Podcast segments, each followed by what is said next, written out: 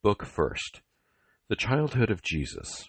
Chapter one, The Jews.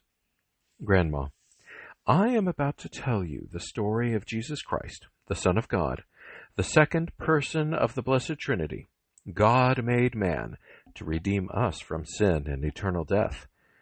I may, in the course of this wonderful story, use words which the little ones may not understand. Do not fail to interrupt me and ask any questions you wish. The Jews were a people favored by God. Over this nation he watched with special care. To them he had foretold through his servants, the prophets, the coming of his Son, Jesus Christ, who was to be born among them, and who was to save them from the evil ones.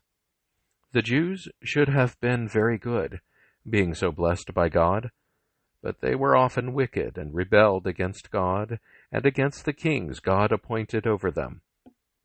But God is so good and merciful that he forgives as often as we repent and beg his forgiveness. And as often as the Jews fell into sin and repented, God would forgive them, but unfortunately, they would fall again. God had given them a beautiful country, which was called Judea, and later on was called Palestine. There they lived and waited for the Savior, whose coming the prophets had foretold centuries before. They thought the Son of God would come in great glory, as the most powerful and the richest of kings, that he would have a large following and immense wealth.